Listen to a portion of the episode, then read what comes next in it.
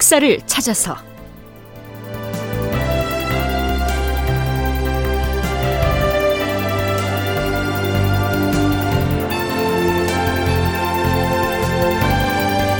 제 969편 외교성 전투 명나라군은 패전을 자초했다.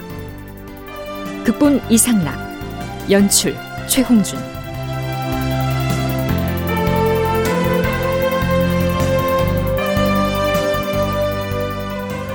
여러분 안녕하십니까? 역사를 찾아서의 김석환입니다. 전라도 순천에는요. 임진왜란 기간에 일본인이 축성한 성, 즉 외성이 있습니다. 그 성은 원활한 보급로를 확보하고 공격과 퇴각을 쉽게 하기 위해서 성 안으로 바닷물을 끌어들이고 거기에 다리를 놨기 때문에 끌어들일 예자에 다리 교자를 써서 예교성이라고 했죠. 문헌에 따라서는 그 성을 일본인이 쌓았다고 해서 외교성 이렇게 기록하고 있기도 하고요. 혹은 순천외성이라고 부르기도 합니다. 정유재란의 막바지인 서기 1598년 10월 삼도 수군 동제사 이순신은 명나라 수군 제독 진린과 더불어 바로 그 외교성 공격에 나섭니다.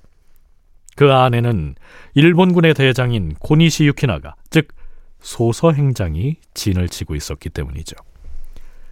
이순신과 진리는 바다에서 공격하고 육지에서는 명나라 제독인 유정이 협공한다는 것이 조명연합군의 전략이었지요.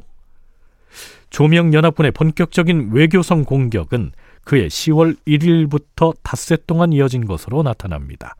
자, 우선 이순신의 난중 일기부터 살펴보죠.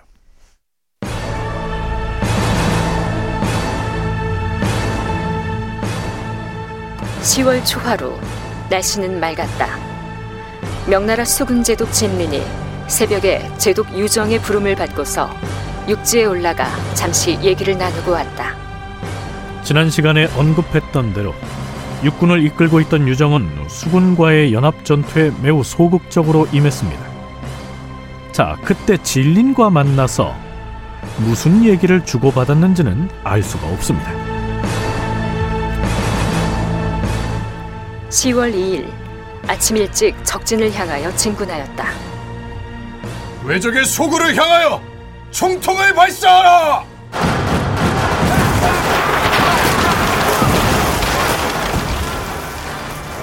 중국군에 앞서 우리 수군이 선두로 진격하여 전투를 벌였다. 많은 적을 죽였지만 우리 군사 중에서도 사도첨사 황세득이 조총 탄환에 맞아 전사하고 군관 이청일도 죽었으며 제포만호 주의수, 사량만호 김성옥, 해남 현감 유형, 진도 군수 선희경, 강진 현감 성상보 등은 탄환을 맞았으나 죽지는 않았다. 10월 3일 날씨 맑음 명나라 제독 진민이 제독 유정의 비밀 서신을 받고서 초저녁에 군사를 이끌고 출전하여 자정에 이르기까지 적군을 공격하였다. 하지만 그 전투에서 명나라 수군의 배 40여 척이 불타버렸다. 게다가 제독 진민은 엎어지고 자빠지고 하는 등 모진 순환을 당했으니 그 모습은 무어라 형용할 수가 없다.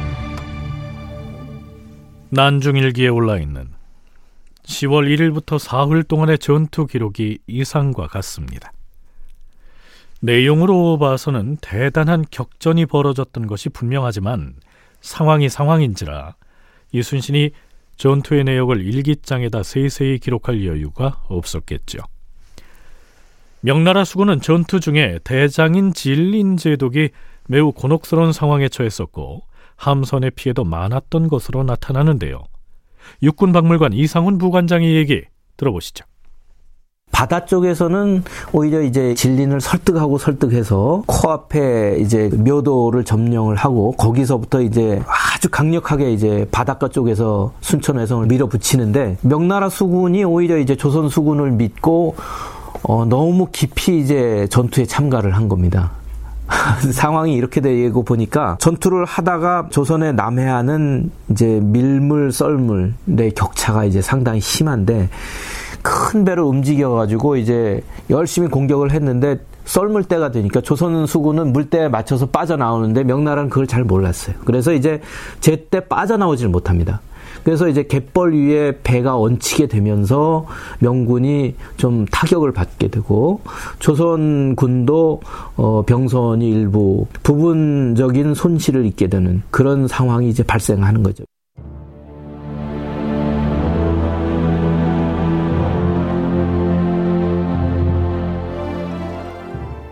자, 그러면 그 전투의 내역을 좀 더 자세히 알아보겠습니다. 도원수 권율이 우선 1차로 조정에 보고한 내용은 이렇습니다. 주상 전하, 10월 3일 밤에 우리의 연합수군이 밀물을 타고 외교성으로 진격하여 헤아릴 수 없이 많은 외적을 살상하였사옵니다.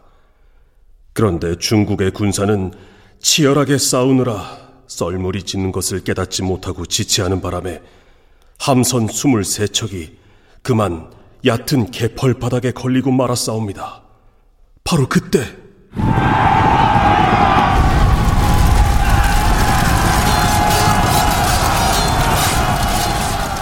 외적들이 일시에 몰려 나와서 개펄에 걸린 배에 불을 질렀는데 죽거나 잡혀간 중국 군사가 매우 많았사옵니다. 공격에 나섰던 중국군 중에서 살아 돌아온 자는 겨우 140여 명 뿐이었사옵니다. 우리나라의 배 일곱 척도 얕은 곳에 바닥이 걸렸지만 다음 날 우리 수군이 밀물을 타고 구원하였으므로 무사히 돌아와 정박하였사옵니다. 그렇다면 명나라의 수군이 이처럼 곤란 지경에 처해서 속수무책으로 당하고 있을 때 유정이 지휘하는 육군은 뭘 하고 있었을까요? 건국대 박물관 박재광 학예실장은 이렇게 얘기합니다.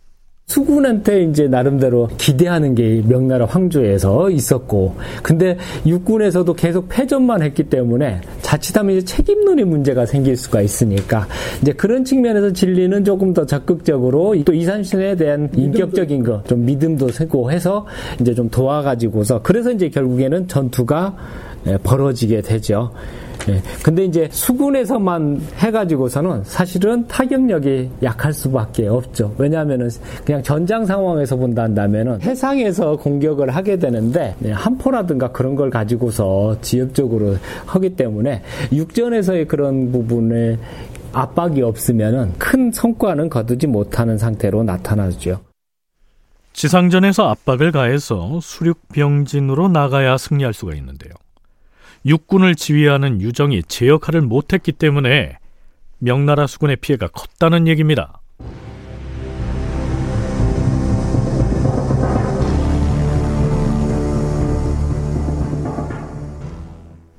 그러나 외교성 안에 갇혀 있던 일본군도 사정이 녹록한 것만은 아니었습니다.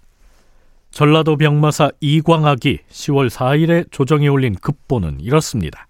전하, 외적들이 여러 날째 성안에 포위돼서 궁지에 몰리게 되자 소서 행장이 어제 오시에 강화를 하자고 하면서 성벽에다 편지를 꽂았사옵니다. 그러자 제동 유정이 답장을 보내서 이렇게 말했다 하옵니다. 강화를 원한다고 하였느냐? 그럼 조건이 있다. 성 안에 잡혀있는 조선의 남자와 여자들을 모두 내보낸다면 네 소원대로 해주겠다. 소서 행장이 뭐라고 대답했는지는 알 수가 없사옵니다. 더구나 관백인 도요토미 히데요시도 죽었고 본국으로부터는 강화 협상을 서둘러 끝내고 속히 철군하라는 지시를 받아놓은 상태였으니까요. 외교성의 일본군도 이미 전의를 내려놓고 있었겠죠.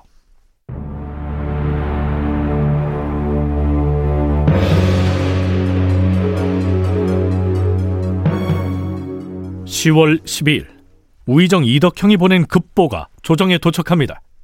우상이 순천 현지에서 급보를 보내왔다고 하였는가? 그렇사옵니다, 전하. 도승지는 어서 계문을 가져와 보라. 예, 전하.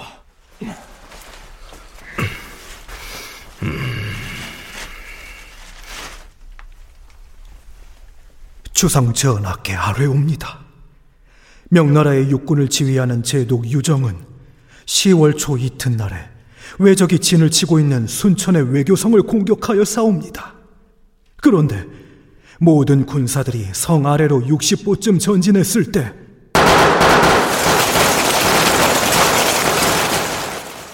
성 안에서 왜군들이 총탄을 비오듯이 날려보내 싸웁니다. 모두 물러나라! 조총탄환이 미치지 못하는 곳으로 물러나서 잠자코 대기하라! 그때부터 유재독은 군사들에게 공격을 독려하기는커녕 대장 깃발을 아예 내려놓고서 아무 지시도 하지 않았사옵니다. 유정의 부하 장수인 부총병 오광의 군사는 대장인 유재독의 명령이 있기만을 고대하다가 그만 지친 나머지 성벽을 공격하기 위해 만들어 놓은 수레에 들어가서 한가롭게 잠을 자기도 하여 싸웁니다. 도대체 유재독 이 사람은 정령 중국의 육군을 지휘하는 장수가 틀림없는가? 성 안에 있는 외적을 무찌를 생각은 하지 않고 어찌 이리도 무책임할 수가? 전하, 우상이 보낸 계문을 좀 더 읽어보시옵소서. 수륙병진의 계책이 왜 이루어지지 않았는지를 아실 수 있을 것이옵니다. 가져오너라. 예, 전하.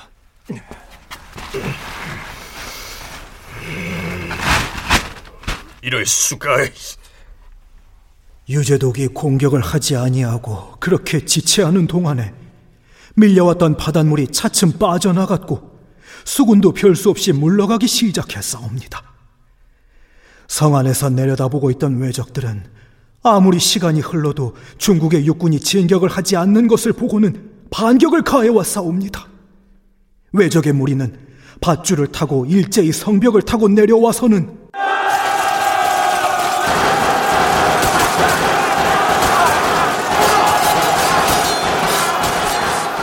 성 밑에서 대기하던 부총병 오광의 군대를 공격하여 20여 명을 살해해 싸웁니다. 그러자 오광의 군대는 깜짝 놀라서 백보쯤 후퇴하였고 각 진영에 포진하고 있던 군사의 사기도 모두 땅에 떨어졌으니 신이 보기에 그날 제독 유정이 한 짓은 마치 아이들 장난과 같아 싸웁니다. 군사를 통솔하는 장수가 전투를 독려하지도 않았고 그렇다고 군사들에게 철수를 명하지도 않아 싸웁니다. 결국 그 때문에 각 부대의 병사들은 반나절을 그냥 멀뚱하게 서서 보내다가 외적이 쏜 탄환을 맞고 쓰러졌으니 신은 유재독이 한 짓을 도무지 이해할 수가 없사옵니다. 육군을 지휘하는 대장이 이 모양이라면 경리 양호가 세운 사로병진 전략이 무슨 소용이며 수륙병진 작전은 또 무슨 쓸모가 있단 말인가? 대체 유정은 왜 이런 행태를 보였을까요? 건국대 박물관 박재광 학예실장의 얘기입니다. 고니 씨는 자신의 테러를 완벽하게 안전하게 해주면은 좋겠다라는 그러면 물러가겠다. 그러면 너희도 피해도 없고 한편으로서는 어떻게 보면은 어, 유정의 입장에서도 어, 솔깃하죠. 왜? 피해도 적고 하면 굳이 여기 와서 조선에 와서 죽을 필요는 없지 않겠어요. 이제 그런 부분들 때문에 이제 사실은 차일피일 미루게 되죠. 특히 이제 거기에 이제 뇌물이라고까지 줘가면서까지 이제 고니 씨가 어, 했기 때문에 결국 이제 그래서 이제 뭐 무기가 준비가 안 돼 있다, 병력이 제대로 안 돼 있다, 뭐 피곤하다, 이제 그런 것들에서 이제 하다 보니까 결국 이제 마음이 급한 사람은 누구겠어요? 당시에 이제 수군 쪽에서 담당하고 이순신이 결국 이제 진린도 약간은 초기에는 좀 소극적이었던 것 같아요. 하지만 이순신에게 독자적인 작전 권한이 온전하게 주어진 것이 아니었을 뿐더러 육군의 협조 없이 수군만으로 성안에 포진한 일본군을 물리칠 수는 없었겠지요.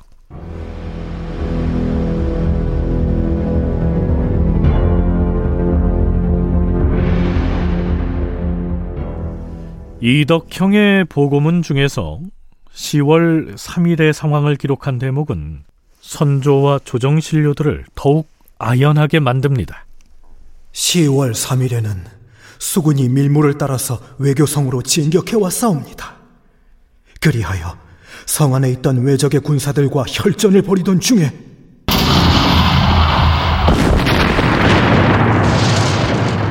아군이 발사한 총통이 소서 행장이 거처하던 막사에 명중하자 왜군들이 놀라고 당황하여 모두 동쪽 성문 쪽으로 달아나 싸웁니다.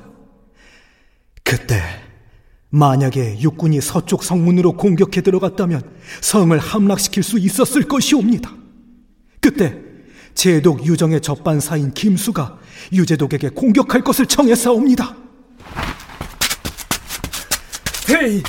대인! 지금, 바로 지금 공격을 해야 합니다. 성 안에 있던 외적의 무리가 모두 동문 쪽으로 몰려갔어요. 지금 서쪽 성문을 열고 돌격하면 성을 함락시킬 수가 있습니다. 당장 군사를 출동시켜서 지금 누구한테 군사 출동을 원하는가? 우리 중국의 육군을 움직이는 사람은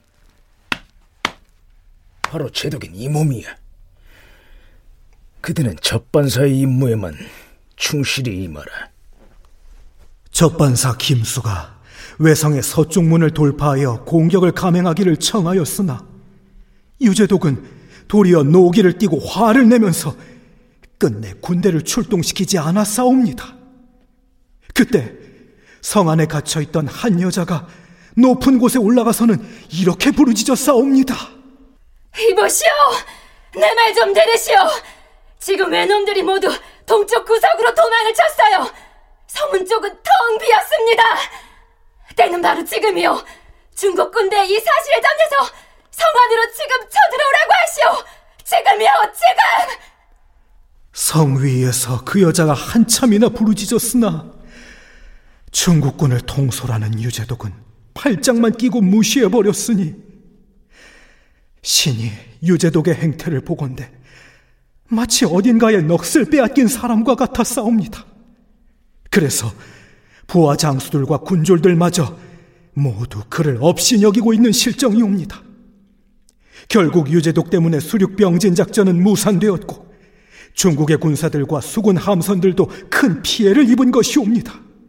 설상가상으로 때마침 사천에서도 패했다는 소식이 날아들자 결국 공격을 포기하고 후퇴를 결정하였으니 참으로 통곡할 일이옵니다.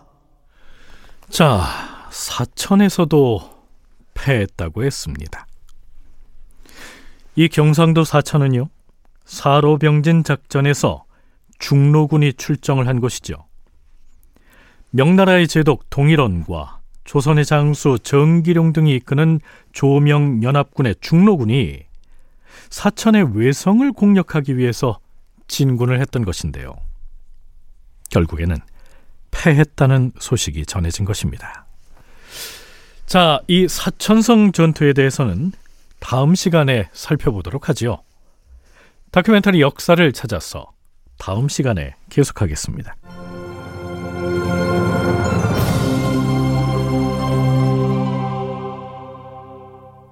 출연 석승훈, 박주광, 서정익, 지병문, 황원종, 장지민, 이영기, 유선일, 송기원, 천송이 낭독 김성희 해설 김석환 음악 박복규 효과 신철승 김성필 기술 이현주.